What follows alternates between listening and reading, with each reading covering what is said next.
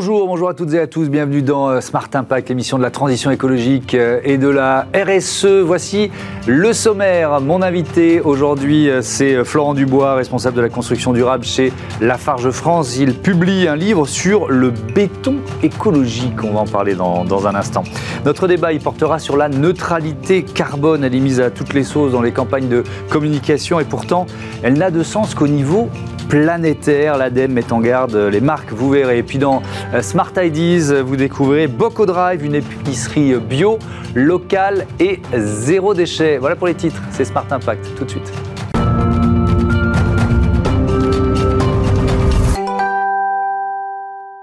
Bonjour Florent Dubois, bienvenue. Bonjour Thomas Hugues. Vous publiez donc euh, ce livre Béton écologique et construction durable, l'essentiel de ce qu'il faut savoir pour réussir euh, la, transition. Euh, c'est aux éditions Erol. J'avoue que quand j'ai reçu le livre, je me suis dit béton écologique. Voilà un autre oxymore. Ça, ça semble contradictoire. Oui, oui, mais ça reflète en fait bien un, paradoxe actuel, puisque on se rend compte que le béton qui a été le matériau au XXe siècle, euh, qui a permis de concrétiser euh, l'idéal républicain en mmh. apportant le confort, l'hygiène de masse. Aujourd'hui, euh, il pâtit d'une image terriblement négative face aux défis climatiques mmh. et à cette révolution écologique à laquelle il est appelé. Mais c'est pour ça que j'ai voulu écrire ce livre, pour montrer, décrypter les, pistes concrètes qui, vont marquer cette, révolution, cette évolution du, mmh. du matériau, parce que c'est un matériau qui a toujours évolué, qui a muté au cours des, époques pour répondre aux, défis que les sociétés humaines euh, mm. lui, lui demandaient. Oui, et on va euh, évidemment euh, détailler les, solutions pour tendre, on va dire, vers un béton écologique. C'est vrai que c'est des enjeux majeurs, les enjeux de, construction durable. En France, la, la construction de bâtiments et d'infrastructures de transport consomme 2 tonnes de béton par an et par habitant. Ça représente 2% de notre empreinte carbone. vous l'avez un peu évoqué, mais si on, si on fait un focus sur la France, ça représente quoi? Quelle place on a fait au béton dans notre, dans notre pays? Ben, il faut se rendre compte effectivement de, l'échelle de, notre consommation de, matériaux pour la construction. Donc c'est des infrastructures, c'est des bâtiments. Euh, aujourd'hui en France, euh, par an, on construit l'équivalent de, euh, en termes de bâtiments, de la, taille d'une ville comme Marseille et 56 viaducs de Millau. Donc effectivement, ce sont des chaque année. Chaque année, euh, si on regarde les, volumes effectivement de, béton principalement, c'est le matériau principal, mmh.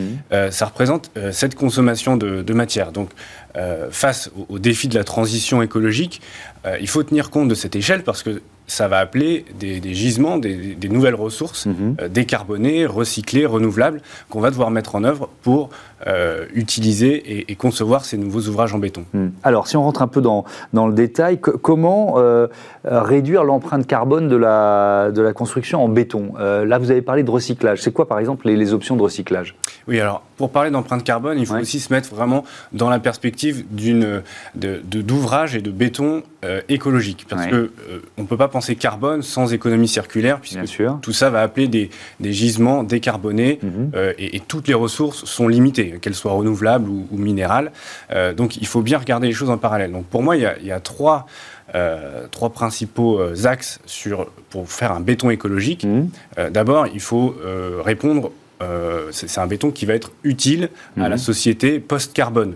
Donc un béton qui va être spécifié pour euh, des, infrastructures euh, comme des, fondations d'éoliennes, euh, des, des, routes partagées qui permettent la mmh. mobilité douce, ou, des bâtiments durables dont l'architecture va permettre aussi un usage un petit peu plus intensif aujourd'hui et aussi à l'avenir. Le but, c'est aussi de réduire les, besoins à l'avenir en construction, donc euh, des bâtiments évolutifs, réversibles. Mhm. Euh, tout ça, ça va changer déjà un petit peu le cahier des charges des bétons euh, de demain. donc, quels usages on va faire de ce, de, ce béton Pour bien spécifier déjà de quel béton, avec quelle performance on attend. Mhm. Ensuite, effectivement, c'est des bétons qui vont être plus performants, mieux formulés, plus finement, mhm. plus résistants, plus durables.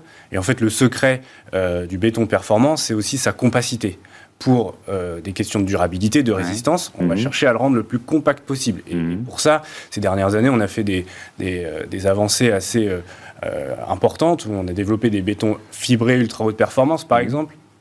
On voit, par exemple, le MUSEM, vous voyez cette dentelle qui, qui l'enrobe. On pense aussi à la passerelle. Le musée à Marseille. Hein. Le musée à Marseille des, des, civilisations de Méditerranée. donc, on pense à cette dentelle, il y a aussi cette passerelle qui est très très fine avec mmh. un grand élancement qui évoque même l'acier, alors qu'en fait c'est du béton. Et donc ça, c'est des techniques de formulation de béton qui permettent de le rendre beaucoup plus durable, vraiment dans sa longévité, et, euh, et, compact, donc résistant.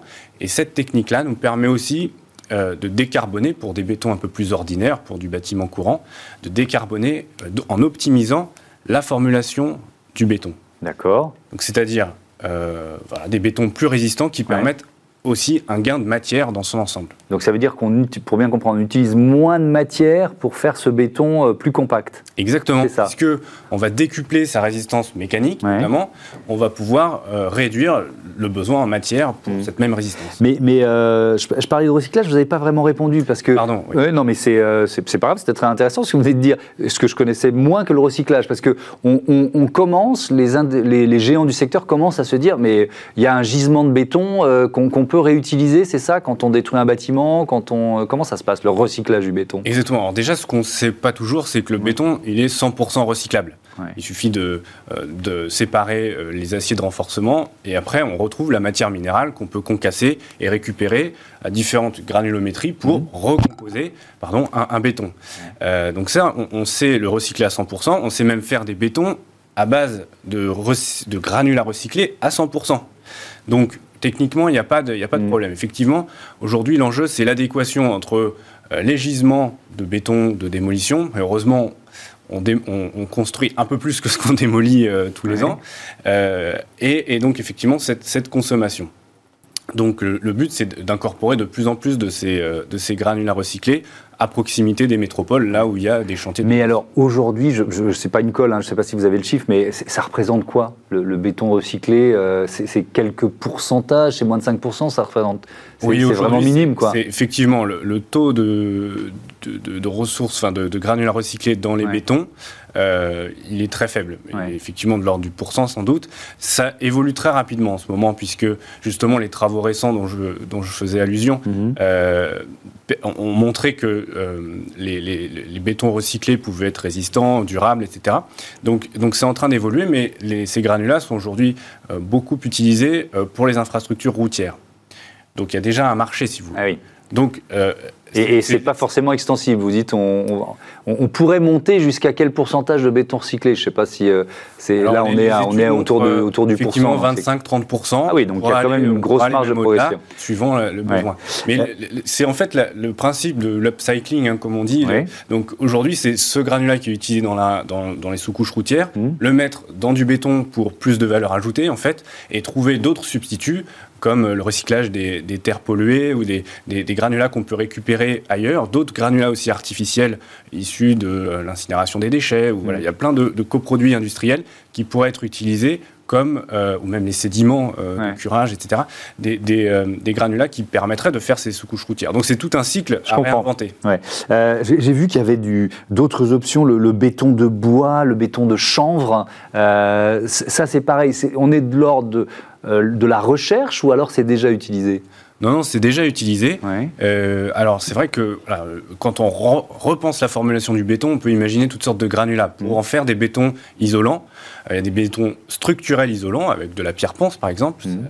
Ça, permet de faire des façades isolées, même architecturales, euh, avec un, toute une qualité esthétique aussi. Et puis, si on veut le rendre encore plus isolant, on peut chercher des granulats végétaux. Donc, le chanvre, ça, ça se pratique déjà. C'est une filière qui a à peu près 30 ans, hein. donc elle est en train de prendre de l'ampleur justement avec cet engouement pour les matériaux biosourcés.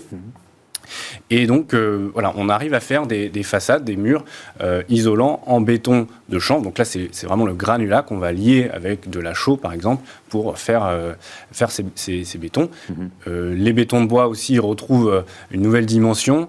on les utilisait pas mal en, pour des murs acoustiques parce qu'il y a des propriétés phoniques intéressantes, euh, mais on est en train effectivement de, les, utiliser plus largement. Euh, je, voudrais qu'on parle des engagements du, secteur euh, du, BTP. D'ici à 2030, les, les, les, majors, les géants français du BTP, devront avoir diminué leur empreinte carbone de 40% avec un objectif zéro carbone en, en 2050. Est-ce que vous diriez que c'est un effort collectif qui est en train de s'engager?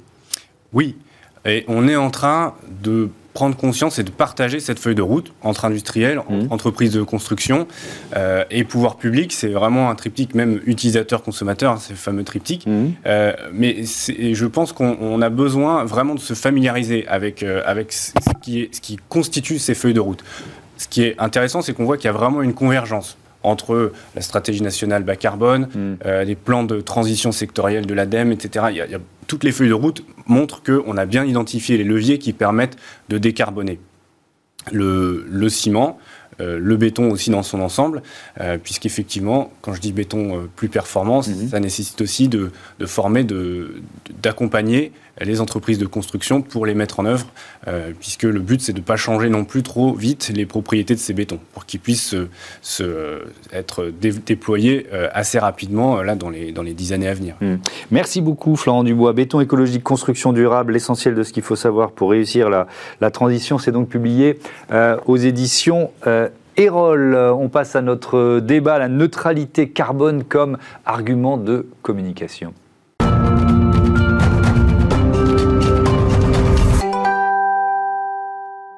Le débat de ce Smart Impact, je vous présente mes invités. Thomas Parouti, bonjour Thomas. Heureux de vous retrouver, le fondateur de l'agence Mieux. Et puis avec nous euh, en visioconférence, Thibaut Benkhalil, qui est le directeur euh, carbone chez euh, Greenflex. Bonjour, je commence avec vous. C'est quoi Greenflex? Alors, Greenflex, c'est un acteur de la transition environnementale et sociétale. Donc, on aide finalement toutes les organisations à travailler sur les enjeux environnementaux, sociétaux, à travailler notamment sur l'économie circulaire, sur la biodiversité, à monter des projets de filière ambitieux et à travailler notamment sur des stratégies euh, bas carbone. Mmh. Et on entend beaucoup parler chez nos clients, chez nos prospects, du terme neutralité carbone. Et ben justement, c'est l'objet de ce, de ce débat, puisque l'ADEME, l'Agence de la transition écologique, euh, Thomas, vient de publier un avis d'expert sur cette, euh, cet argument, l'utilisation de cet argument neutralité carbone dans les campagnes de, de communication. Est-ce que ça vous semblait urgent euh, que, que l'ADEME s'en mêle et de dire attention, euh, on est en train de... Non, c'est important parce qu'il y a beaucoup d'entreprises qui parlent de neutralité carbone alors qu'elles ne devraient pas en parler. Après, le sujet de la décarbonation est un sujet qui a été pris en main très sérieusement par les entreprises. Mm-hmm. Hein, quand on regarde, il y a une étude qui sort au mois de septembre chaque année et on voit que sur les dernières années, 22%, puis 43%, puis 71% des entreprises ont une vraie stratégie carbone. Donc ça, mhm. c'est déjà une très bonne nouvelle. On voit que les consommateurs ont conscience, 48% des Français savent ce qu'est une empreinte carbone, ils savent définir ce que c'est, ils font attention au tri, ils font attention à, mhm. à la réduction de leurs impacts, donc ça c'est une très bonne nouvelle, donc il y a cette tendance très forte. Et c'est vrai qu'il y a des marques qui, euh, pour euh, valoriser leur euh, stratégie RSE et en particulier leur stratégie carbone, ont parlé un peu vite et on parlait de, mm. le, du pain de, du pain de mie Harris qui est neutre en carbone. Et en fait, c'est c'est pas très pertinent et c'est bien que l'ADEME dise stop, on arrête mm. et on parle d'autres, enfin de, de, ce qui se passe mm. avant surtout. Pourquoi ça n'a pas de sens de, de, de, dire neutralité carbone pour une marque ou pour une entreprise ou pour une, une institution C'est la dimension d'un pays, que, voire même de la planète, que ça peut se. Il y a ça et, et, euh, et surtout que c'est pas pertinent de dire neutralité carbone quand on n'explique pas tout ce qui s'est passé avant sur la mm. mesure, l'évitement, la réduction, etc. C'est un peu comme si euh, un conducteur de gros 4x4 diesel disait moi je plante un arbre à chaque fois que je prends ma voiture. Mm. C'est pas ça ce qui est intéressant, c'est comment je fais pour réduire mon empreinte et comment je fais euh, pour réduire ma pollution et, mes émissions de CO2. Ouais. Euh, Thibaut Benkelil, il euh, y, a beaucoup de, formules un peu creuses qui vantent la neutralité carbone. Vous êtes, vous êtes peut-être confronté à ça. Est-ce que c'est un, parfois un manque de tout simplement d'information, de connaissances de la part des entreprises ou des institutions? Il n'y a pas que les entreprises d'ailleurs. Alors, c'est un, un, manque de connaissances, c'est quand même quelque chose qui est euh, assez compliqué. La neutralité carbone à, à, concevoir, déjà l'expression neutralité, ça renvoie pas forcément vers quelque chose d'assez positif. Et en fait, la neutralité, c'est effectivement, comme vous le disiez, un objectif euh, planétaire. À la base, on est sur un équilibre entre des émissions par les activités humaines et tout ce qui est stockage dans des puits de carbone par les activités euh, humaines. Mmh. À partir de là, la vraie question, c'est pas comment je peux atteindre une neutralité ou comment je mets une étiquette neutre en carbone sur mes produits, c'est comment moi, organisation, territoire, je viens contribuer à la neutralité carbone, être ambitieux sur le sujet et, comme le disait Thomas, être transparent sur ce qu'on fait. Il y a beaucoup plus de sens à venir finalement raconter une démarche ambitieuse, ce qu'on fait avec ses différents fournisseurs, ses clients, les consommateurs, euh, raconter cette, euh, cette, cette belle histoire où on va parler de sobriété d'économie circulaire que de coller bêtement une étiquette euh, ma tomate est neutre en carbone mmh. ou ma bière hein, est carbone positif, qui sont des choses qui sont, qui sont déjà vues. C'est un enjeu de sérieux, c'est aussi un enjeu de réputation. Vous avez quand même aujourd'hui des calendriers de l'avant du greenwashing qui ont été sortis, beaucoup plus d'éducation des consommateurs sur les sujets climatiques. La fresque du climat bat son plein aujourd'hui mmh. auprès des particuliers et auprès des, professionnels. Euh, et donc, communiquer finalement euh, de façon euh, peu sérieuse, ça devient risqué pour les organisations. Oui, ça, je trouve c'est vraiment un argument intéressant, Thomas Parouti. Je voudrais vous, vous entendre aussi là-dessus. C'est-à-dire que les marques qui utilisent cet argument, qui mettent un peu neutralité carbone à toutes les sauces, elles s'exposent. Il y a un risque d'image, il y a même peut-être un, risque juridique, il faut, il faut en parler. Alors c'est clair que maintenant il y a un risque juridique. Euh, mais par manque de connaissances, de culture, de formation, mhm. que ce soit chez les annonceurs ou euh, chez, euh, au sein des agences, il y a un vrai risque aujourd'hui de carbon washing. Et on parle de carbone trop rapidement. Alors qu'en fait, le sujet, c'est pas la compensation, c'est tout ce qu'on fait avant. Nous, on a une méthode qui est très simple et que tout le monde peut retenir, qui s'appelle Merci. On communique sur la mesure, l'évitement, la réduction, la contribution éventuellement, mais surtout sur l'implication Mhm. L'implication des collaborateurs, à mesurer, éviter, réduire, l'implication des, euh, des consommateurs, des collaborateurs, enfin de tous les gens autour de l'entreprise qui vont permettre cette réduction, cet évitement. Et comme Thibault le parlait, le disait, aujourd'hui, il y a une vraie attente de mhm. la part des ONG, par exemple, de sobriété. Comment je fais pour éviter de mettre, par exemple, du packaging? Mhm. Comment je fais pour éviter euh, de la logistique? Et, ça, ça contribue réellement à la réduction des émissions carbone. Hmm. Alors les conseils de, l'ADEME hein, dans cet avis euh, d'experts, se défaire de l'approche purement arithmétique de la neutralité, euh, ne pas focaliser leur communication sur la prétendue neutralité du territoire, activité, produit ou service, et puis ça rejoint ce que vous disiez dire l'un et l'autre, hein, communiquer de façon transparente, proportionnée et distincte sur les différents leviers de contribution à la neutralité carbone collective. Donc en fait, euh, on, pourrait même euh, euh, donner deux exemples. L'exemple de formulation à proscrire, c'est le 100% neutre en, carbone. en revanche, l'ADEME dit voilà l'exemple de formulation préconisée avec l'empreinte carbone associée à la conception, à la fabrication de notre produit a été réduite de tant de, de pourcents en, en, trois ans. C'est intéressant, Thibaut Benkelil, parce que ça peut sembler parfois difficile pour le consommateur que je suis, les consommateurs que nous sommes, de faire le tri entre euh, le greenwashing, le carbon washing et l'engagement euh, réel. Est-ce que vous ressentez ça, vous aussi?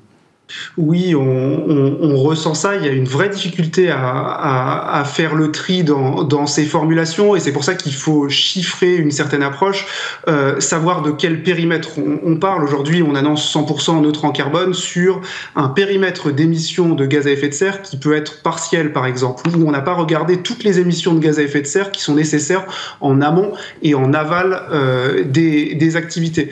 Donc, l'enjeu, c'est se fixer euh, un certain nombre euh, de, règles et objectiver une, communication, euh, parler de réduction des émissions de gaz à effet de serre. Il n'y aura pas aujourd'hui de neutralité euh, carbone planétaire sans une forte réduction. Donc à partir de là, ça veut dire pour les organisations être capable de dire je prends mes émissions et voilà la trajectoire de réduction que je me donne, ce que je me fixe comme objectif. Et pour ça, on a de plus en plus d'approches dont qui sont dont l'ADEME parle hein, et qui sont reconnues euh, se fixer une cible qu'on va appeler euh, science-based finalement, où on vient réduire des émissions de gaz à effet de serre euh, de façon à être en cohérence avec l'urgence climatique, ou suivre des démarches comme on peut appeler la démarche acte pas à pas, qui finalement permet de se projeter dans un, dans, dans un, monde, dans un monde bas carbone. Mais il faut donner ces chiffres et des explications plutôt qu'avoir des formules à l'emporte-pièce qui, qui tiennent sur, sur une étiquette de 2 cm. Ouais. Euh, Thomas Parouti, c'est encore autorisé d'utiliser 100% neutralité carbone, etc. Ou alors la loi pourrait, pourrait changer en la matière? Ben, il faut que, suite à l'avis de l'ADEME, toutes les entreprises, toutes les marques arrêtent d'utiliser cette expression.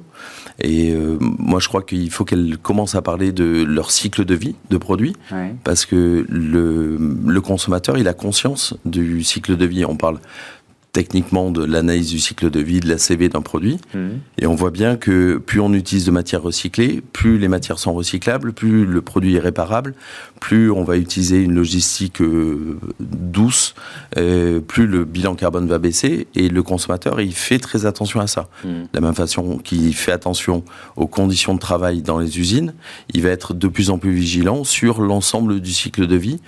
Et par exemple, il y a Decathlon qui a un gros club de clients qui interrogent assez fréquemment. Mhm. Et on voit bien que les, consommateurs de Decathlon, ils ont complètement conscience du, cycle de vie du produit et ils savent quand est-ce qu'il y a des réductions d'empreinte de, carbone du produit. Et donc, du coup, l'avenir, c'est vraiment de dire, voilà, j'ai baissé de 50%, de 30%, Decathlon va sortir une gamme bientôt où ils ont réduit de 72 à 90% l'empreinte carbone de leurs produits mhm. par rapport à la panoplie précédente. Une panoplie, c'est les différentes couches qu'on se met pour aller faire par exemple un trek. Mhm. Donc ça, c'est extrêmement intéressant. Et, donc de réduire l'impact. C'est pour ça qu'il y a des gammes de produits qui s'appellent low impact, mhm. qui me paraissent un terme plus intéressant que de dire notre en carbone où on ne comprend plus rien et en fait on ne sait pas comment c'est. Oui, parce que l'objectif, Thomas, c'est évidemment euh, de mettre en avant les entreprises qui, euh, qui œuvrent vraiment. Quoi. Bien sûr elles sont de plus en plus nombreuses. Et, aujourd'hui, c'est une demande très forte de la part des consommateurs. Mmh. Et en B2B, aujourd'hui, 100% des entreprises réfléchissent à leur bilan carbone et comment le réduire. Mmh. Par exemple, l'industrie aéronautique ou l'industrie automobile, évidemment, les constructeurs demandent aux équipementiers automobiles, aux équipementiers aéronautiques, de baisser fortement leur, le bilan carbone des produits qu'ils vont acheter. Mmh. Et j'ai même rencontré euh, très récemment un acheteur décarbonation. C'est-à-dire qu'une entreprise a décidé d'acheter pas seulement sur le rapport qualité-prix, mais aussi sur le bilan carbone des, des fournisseurs. Et, ça, c'est un nouveau, un, nouveau métier en quelque sorte. C'est un nouveau métier qui est extrêmement intéressant et pertinent. Mmh pour que l'entreprise se décarbone. Oui, on, parlait, euh, Thibaut Benkelil, des, euh, des consommateurs, euh, des moyens de vérification. Il y a aussi des experts qui s'emparent de ce thème. par exemple, le New Climate Institute avec l'ONG Carbon Market Watch. comment ils travaillent? C'est-à-dire qu'ils ils scrutent les, engagements, par exemple, de, de grands comptes, de grands groupes? C'est ça. Et ce qui, ce qui est en train de se développer, c'est un certain nombre de, euh, d'annonces des grandes entreprises comme des entreprises moyennes qui vont venir viser tel niveau de réduction à horizon 2030-2035 mhm. et viser une neutralité arithmétique un petit peu fictive en 2040-2050. Euh, donc l'enjeu, c'est de se fixer un, un cap, mais l'enjeu, c'est aussi derrière euh, de venir faire en sorte qu'il y ait un alignement entre une ambition et des moyens qui soient mis en œuvre. Et ce qui est très compliqué avec les émissions de gaz à effet de serre, c'est que ça implique tous les métiers. Quand on veut faire baisser les, les émissions de gaz à effet de serre d'une organisation, il faut impliquer les achats, les services généraux, l'immobilier, la production, euh, le commerce, euh, tous les métiers de l'entreprise doivent y passer. Et donc c'est là où finalement ça devient compliqué, même pour des entreprises qui se disent euh, science-based aujourd'hui et qui suivent l'approche de, de, de SBTI, euh, c'est de montrer au fur et à mesure qu'on suit bien cette approche. Effectivement, hein, Thomas, vous l'avez dit, il y a des rapports qui commencent à sortir et à montrer que euh, dans l'état actuel des, moyens mis en œuvre et de la transparence des informations, bah, il y a des atteintes finalement d'objectifs, enfin, des objectifs qui ne pourront pas être atteints aujourd'hui. Donc il y, a, il y a un vrai enjeu quand on annonce une ambition de s'y tenir derrière parce que vous êtes sûr que vous allez avoir effectivement des ONG, mais également des parties prenantes, des clients, fournisseurs qui vont pas demander des comptes, mais en tout cas vérifier euh, un engagement climatique. Et on, retombe sur la question d'image dont on parlait euh, tout à l'heure. Merci à, à tous les deux. On passe à Smart Ideas tout de suite.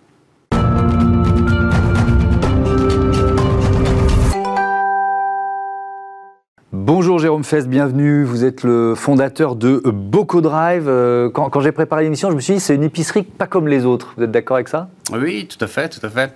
Donc on essaie euh, vraiment de, cibler le, zéro déchet, le zéro plastique. Mhm. Donc on préconditionne des produits euh, dans, des, dans, des, dans, des, contenants C'est des bocaux, c'est ça? C'est dans, dans, des bocaux, exactement, hein, des, euh, voilà, des contenants réutilisables. Mmh. Donc on a mis un système aussi de, de consignes inversées euh, pour aider justement les, utilisateurs euh, à, ne, pas payer de consignes. Quoi. Mmh. Donc le boco est offert au départ. Mmh.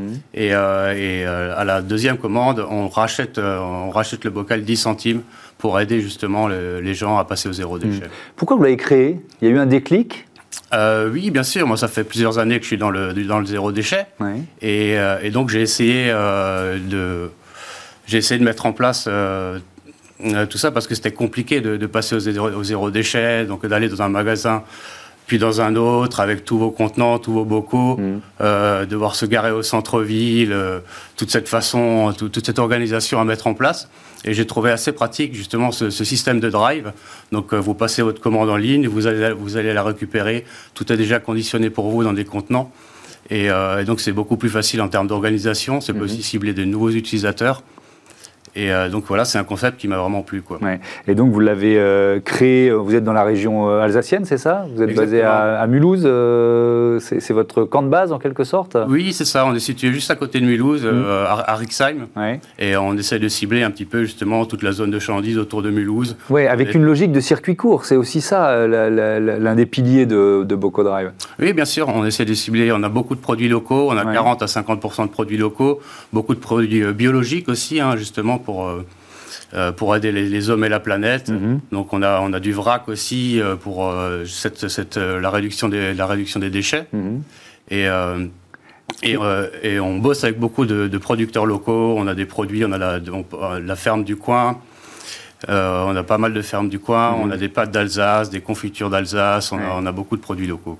Est-ce que ça veut dire que, euh, à l'inverse, il y a des produits que vous ne proposez pas parce que euh, ça ne rentre pas dans votre cahier des charges, en quelque sorte En fin de compte, on va, cibler dans un petit supermarché, donc on est quand même obligé de proposer beaucoup de produits pour que les gens ne, soient pas obligés d'aller faire leurs courses à plein d'endroits différents. Mhm. Donc c'est vrai qu'on a, on a une référence de 400, 450 produits et euh, tout ce qui est euh, dates, fruits secs, café, c'est sûr que ça vient pas d'Alsace, mais on est bien obligé de, satisfaire le consommateur. Euh, la, notion, vous avez dit zéro déchet, zéro plastique aussi, ça c'est une dimension importante du, du, projet? Tout à fait, tout à fait. On a, on a zéro plastique dans, dans notre société.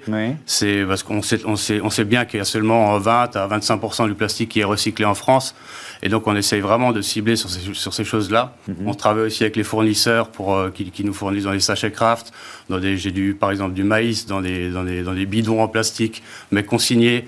Donc, j'essaie vraiment de, de, travailler avec les fournisseurs pour que pour essayer d'optimiser cette chose-là. Est-ce que justement ça a été compliqué? Est-ce que les filières existaient? Est-ce qu'il fallait, il, il, fallait un peu réinventer euh, certains, retrouver certaines habitudes? Bah, c'était, un petit peu compliqué. C'est sûr qu'avec certains fournisseurs, c'est, difficile, c'est difficile de les faire changer, mais ça commence à bouger un petit peu. Maintenant, avec les, fournisseurs locaux, toutes ces choses-là, là, on peut un peu plus discuter avec le producteur et on peut plus améliorer les choses dans, ce sens-là. La, nouveauté, on va terminer là-dessus, c'est que vous proposez aussi des plats cuisinés frais, c'est ça? Alors là, c'est une autre infrastructure quand même. Alors, on, des plats cuisinés frais, on est en train de proposer ça. On va travailler avec euh, le restaurant euh, Pur, etc., qui mmh. fait justement des plats cuisinés frais en bocaux euh, consignés. Mmh. Et donc, on est en train d'ouvrir un partenariat avec eux pour pouvoir les proposer à la vente. Quoi. Après, c'est sûr que c'est pas évident, c'est des, des, DLC euh, assez courtes, 7-10 jours, donc, mhm. on, donc on va travailler là-dessus en, précommande pour essayer justement de, que, que, les, que, les, gens achètent et qui, viennent plus chez nous pour réduire leur déchets. Oui, répondre à, cette demande également. Merci euh, Jérôme Fess, bon vent à, à Boco Drive. Euh, on espère que vous allez pouvoir essaimer en dehors de, de l'Alsace. Voilà, c'est la fin de cette émission. Merci à toutes et à tous de votre fidélité à Smart Impact et à Bismart. Salut. Merci.